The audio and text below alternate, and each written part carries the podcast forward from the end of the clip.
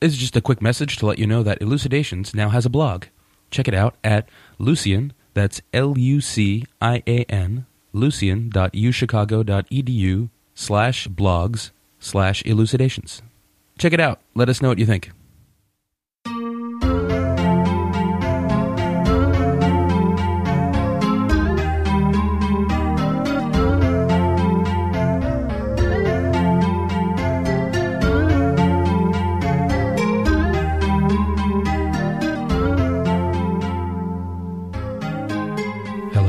To Elucidations, a philosophy podcast ordinarily recorded at the University of Chicago, but which today is being brought to you from Amsterdam. With me today is Frank Veltman, professor of logic and philosophy at the Institute for Logic, Language, and Computation at the University of Amsterdam, and he is here to talk to us about normality. Frank Veltman, welcome. Thank you, Matt. I'm excited to be here. So you were interested in the word normal. What is so interesting about that word? well, something got interesting if you see it. It brings a lot of problems, and in this case, philosophical problems and logical problems. I think what got me into it was long ago, maybe even before I started doing philosophy, or maybe it was one of the reasons why I wanted to do philosophy. I was interested in prejudice. Prejudices come often with the word normal, right? If you think of Yeah. really vicious prejudices, like racial or sexist prejudices, and then it's always of these people are abnormal and uh, Right. Why are you bullying this person? Well, because he's abnormal. He deserves it. You know, it's a justification for. Yeah, right for mistreating people and uh, well all kinds of stuff i also was wondering why people stick to these prejudices and why is it so difficult to convince them that they're wrong in entertaining them and gradually i discovered that basically our entire life is guided by prejudices only and, and everybody's life is guided by them but usually they're not as vicious as the ones, the ones I started thinking about. But uh, whatever you do, I mean, given that you have to act usually in circumstances where your information is not complete, you have to take a decision. What shall I do? Then usually you act using rules of the form. Well, you know, in circumstances like this, what normally happens is that and that and that. Therefore, I will have to do this and this and this. You see a car, you see that the traffic lights are red, so you feel safe because cars normally stop before a, a red traffic light, and so you dare to cross the street. So at that point, you are exploiting a prejudice. You're saying, oh, yeah, cars normally stop before a red traffic light, so let me go. Or you see um, a mosquito, you don't give the poor animal a chance to say, listen, I'm not going to.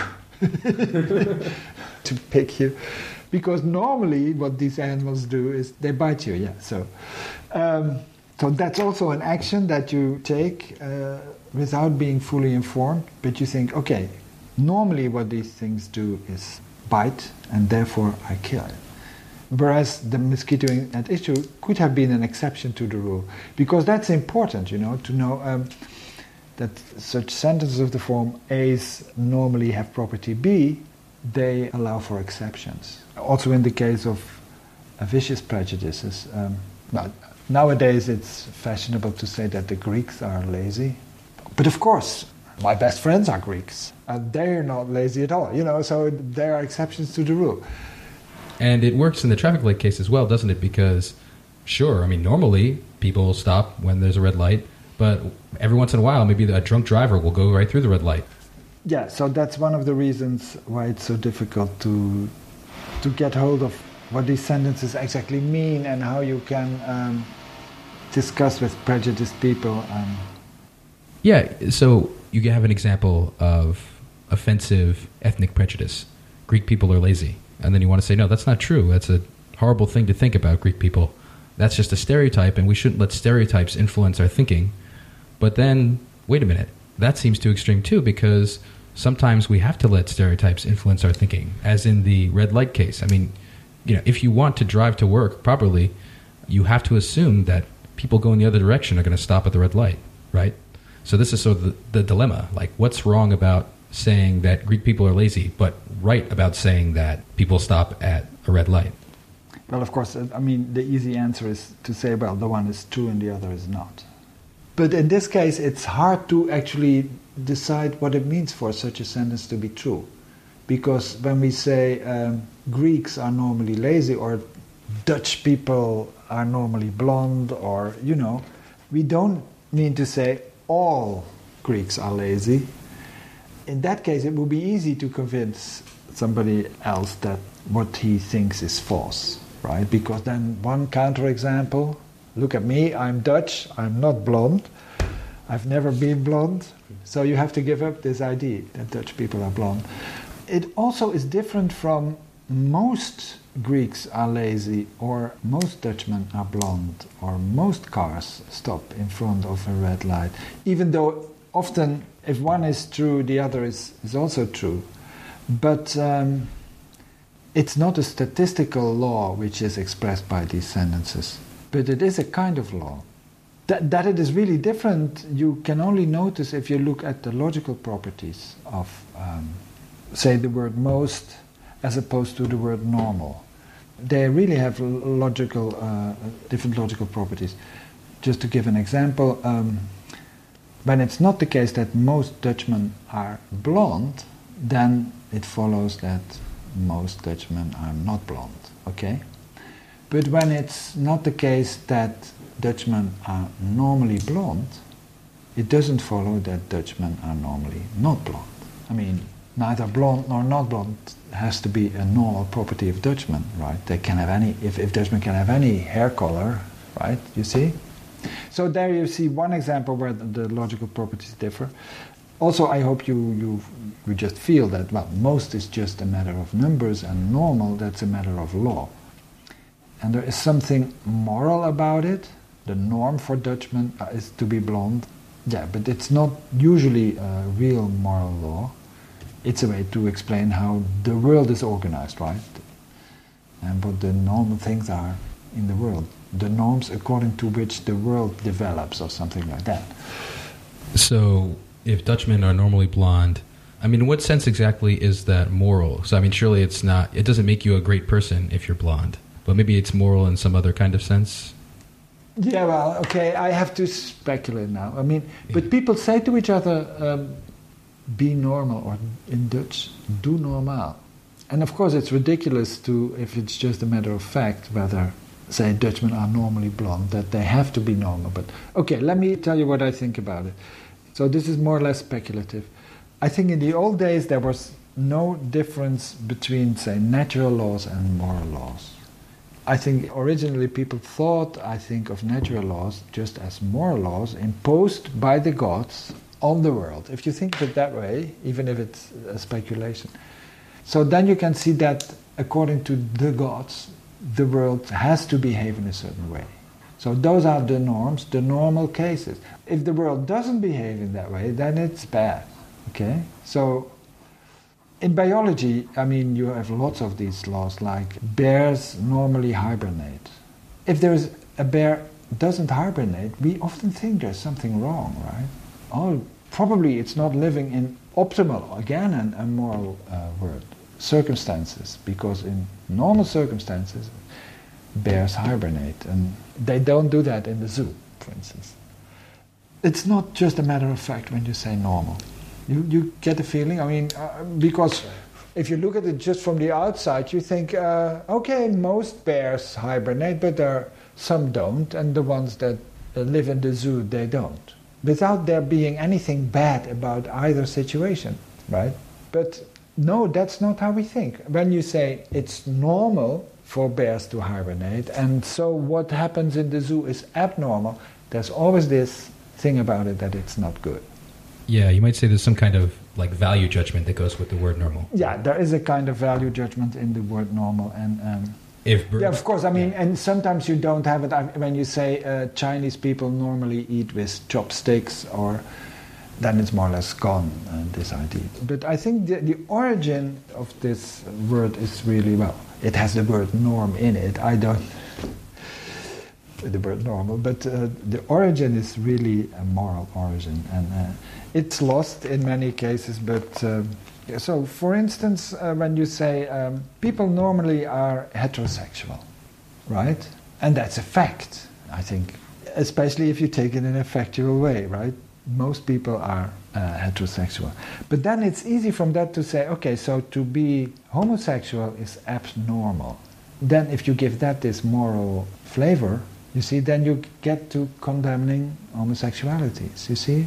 So I think it would be better to have a word normal without all these, this ethical taste to it, but it comes with this. And, um, and certainly when we are talking uh, real prejudice, it comes with this ethical meaning.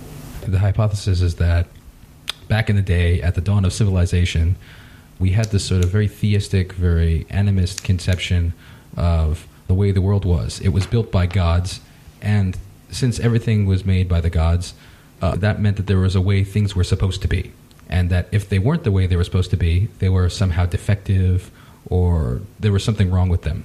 But now, of course, we've purged ourselves of that picture of the way the world is. We now have a much more sort of depersonalized, oh, it's just inert matter interacting or whatever, you know, picture of the way the world is set up. And we no longer make the kind of positive value judgments like, ah, this is, it normally rains a lot in the Netherlands. We no longer impute any kind of value to that whatsoever. It's not like, oh, if it doesn't rain, that's bad. So we've sort of we've held on to this. Uh, well, uh, you you still think well then then it's not a real Dutch. That's true. So let's take this. I like this example. Of women normally can't play chess. Then um, you point to a famous female chess player, to somebody who thinks so, and you say, "Now, what about her?" And then a typical reaction in that circumstance is, "Oh, but she's not a real woman." For instance, she's a lesbian. I mean, if you want it real bad, that's the way things go, right? Sometimes or, this is called like the no true Scotsman fallacy. When, yeah. You know, whenever you come up with a counterexample, the person says, "Oh, that's not a real such and such. You know, yeah, that's yeah. not a real woman. That's not a real Scotsman." Yeah. Okay. Then, so that's the reaction, and um, the irony, I think, of the case is that, that that is a proper move in this game. If you can explain away a counterexample, right, then you don't have to give up the prejudice. I think that's how it goes. I mean, the best counterexamples are the counterexamples that, as soon as I give a counterexample that you cannot explain away, and actually I think that this female chess player is such a counterexample, right? Then you should be so good a sportsman to give up the prejudice. So yes, so what what matters really, if you want to uh, falsify um, such a sentence of the form A's are normally B, is just like in a universal prejudice, like all A's are B. What you have to find is an A without the property B, and confront the person who holds the prejudice with that object, and then this person should not be able to explain that counterexample away. I mean, like an easy case where Human beings usually have two legs. We all know that there are many, many human beings without two legs. That doesn't make us give up the prejudice because in all these cases we, there is an accident. Why? We can explain how it comes that this person, instead of the original two legs, now has one leg, or how by some defect in the genetic, this person got only one leg, stuff like that, right? There is, you always have a you can always have an explanation of how this thing became an exception. The other way around is much more difficult. I mean, if you can also think, no, uh, in fact, people normally have one leg, and the people with two legs, they're the exception. So imagine that's what you think. Okay, so you think people normally have one leg. So when I point at somebody, and then look at me, I have two legs then in that circumstance, you have to come up with a story that explains how I got those two legs rather than the, the one leg that is genetically built in, right? So, and you don't have a story like that. You see, so that's the difference. I hope it's clear what I mean. Take it back to the traffic light versus Greek people are lazy example. So you might think Greek people are normally lazy, and people normally stop at traffic lights are the same kind of statement because they, in some sense, can tolerate exceptions. they're not strict generalizations. They're not saying that every single last Greek person in the world, with no exceptions whatsoever, is lazy. You're saying normally Greek people are lazy. And then the question that gave rise to was if indeed these are like legitimate statements to make, if we need to make normality statements, what is it that differentiates the statement about Greek people from the statement about traffic lights? The statement about traffic lights is unproblematic, but the statement about Greek people is offensive. And it seems like what you're proposing here is a criterion for figuring out, you know, which are the false statements about normality and which are the true statements about normality. Namely, in the case of the true statements about what's normal, it's not that there are no exceptions, but that whenever there is an exception, we can come up with a good explanation for why it fails to have the property that things of that kind normally have. Whereas with a false statement about what's normal, there are exceptions that, as it were, can't be explained away. Yeah. Yeah. And the other thing is, of course, um, lazy in itself is an evaluative statement, right? Yeah. So to compare this with hibernate, that be, that's not evaluative. So bears normally hibernate. That's not an evaluative statement. You have a story, even that in the case of bears, there is a, a kind of explanation of how this hibernation came about, why that is as it were, an essential property of bears, or uh, genetic properties of bears, or of the kind of bears, or something like that. So there is a whole. It's almost so a, biolo- a property of the kind. Okay. Now, how can laziness, which is an evaluative thing, be a property of a kind? So I think not all properties are properties that can be predicated as normal. Okay, so that's one way to explain how, when you say A's are normally B, you're really saying something. Because that's a way to distinguish real counterexamples that actually falsify the statement A's are normally B from mere apparent counterexamples that can still be true when A's are normally B is true.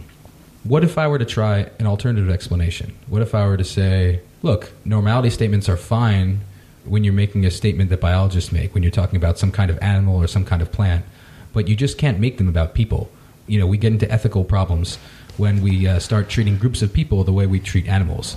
Do you think? Oh that's no, right? no, no, no. That, that's not. In one thing, I think you're right. I think where these statements are really sensible and meaningful is in biology, right?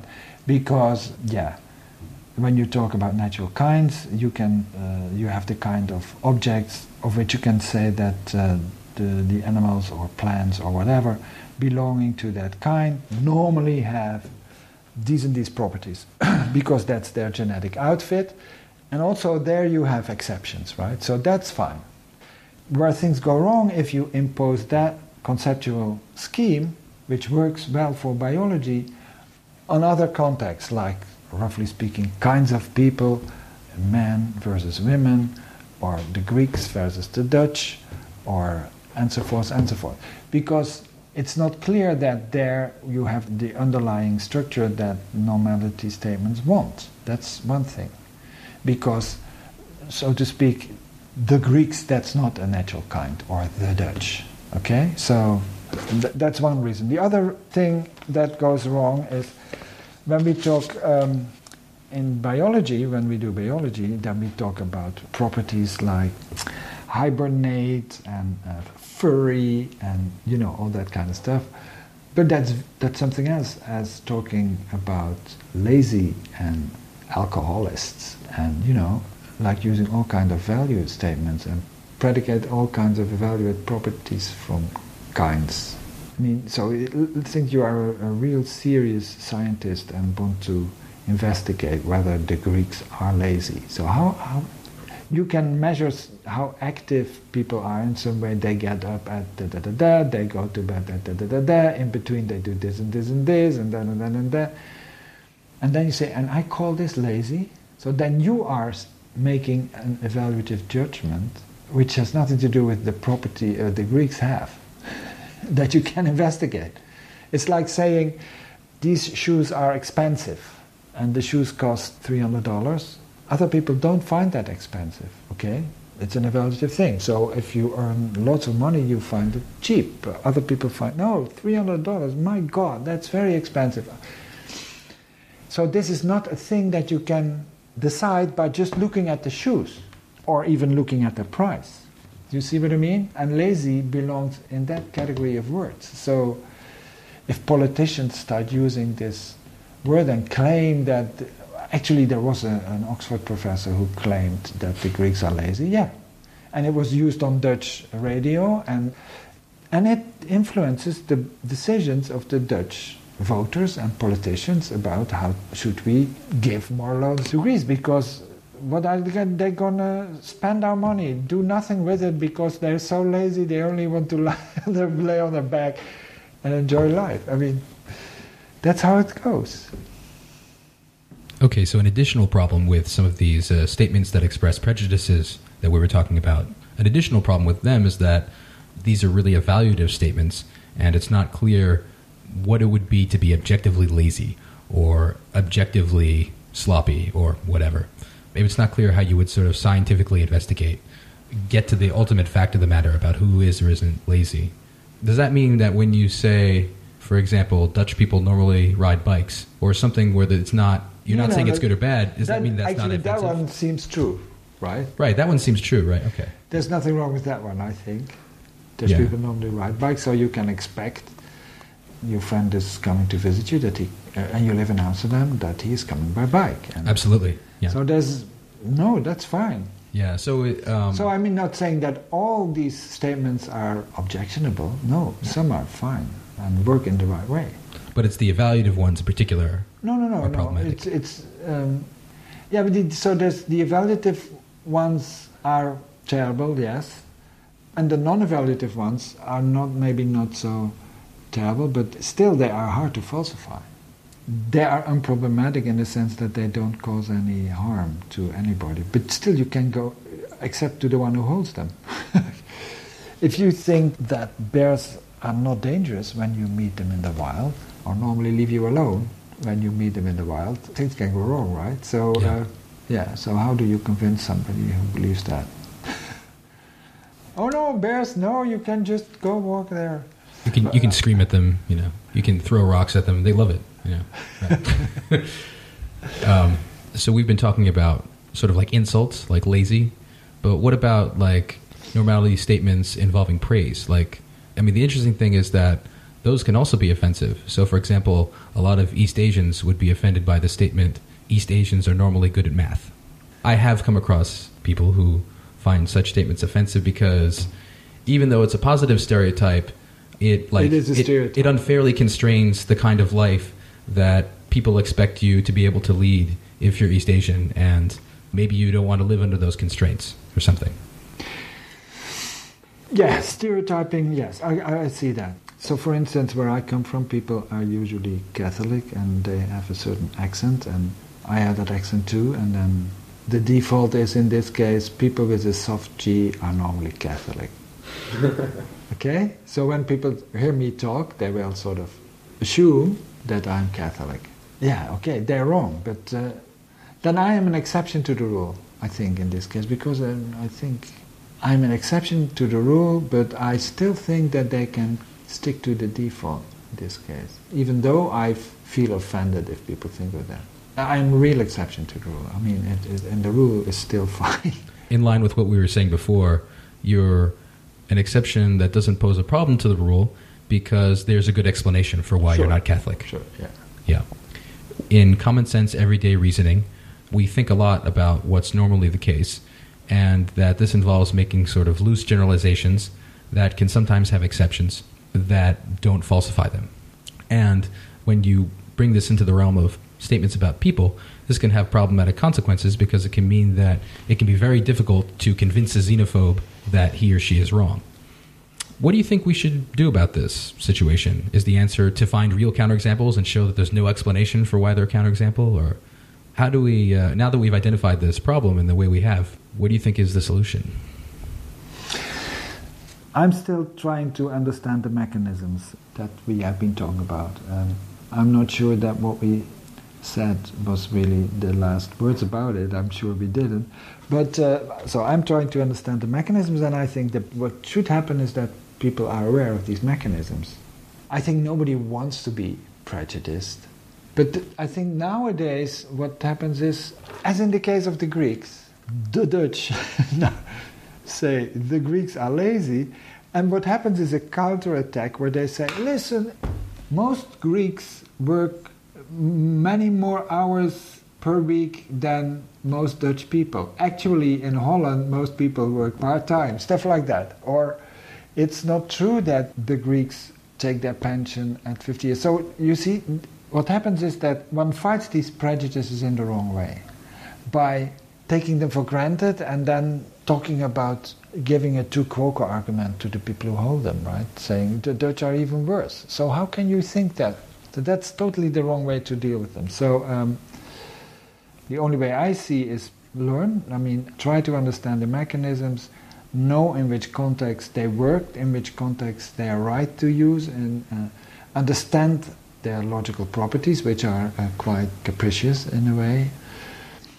And go for the right counterexamples. If you really find that I am holding a bad prejudice, find a counterexample that I cannot explain away. I mean, and be aware that that's what you have to do. That's what people have to know. I think even in these cases, only one counterexample is enough, but it has to have the right quality.